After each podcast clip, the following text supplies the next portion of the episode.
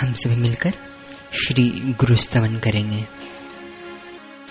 गुरुर्ब्रह्मा गुरुर्विष्णुः गुरुर्देवो महेश्वरः।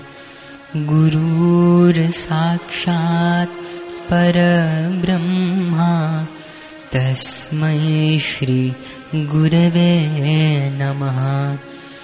ध्यानमूलं गुरोर्मूर्तिः पूजामूलं गुरोः पदम् मन्त्रमूलं गुरोर्वाक्यम् मोक्षमूलं गुरोः कृपा अखण्डमण्डलाकारं व्याप्तं येन चराचरं तत्पदं दर्शितं येन तस्मै श्रीगुरवे नमः।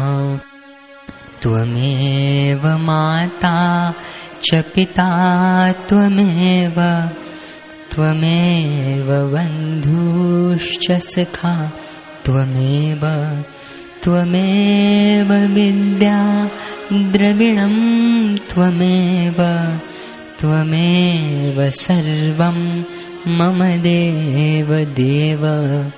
ब्रह्मानन्दं परमसुखदं केवलं ज्ञानमूर्तिं द्वन्द्वातीतं गगनसदृशं तत्त्वमस्यादिलक्ष्यम् एकं नित्यं विमलमचलं सर्वधी साक्षिभूतं भावातीतं त्रिगुणरहितं सद्गुरुं तं नमामि।